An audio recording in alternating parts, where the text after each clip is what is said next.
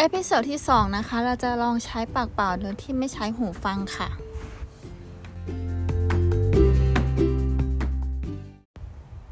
ตอนนาดามาอยู่กรุงเทพนะคะนาดาเขาเคยบอกว่าหนูรักนาเซียค่ะ ส่วนเวลาถามว่ารักป้าอีฟไหมนะคะนาดาเขาก็จะบอกว่าหนูเบื่อป้าอีฟ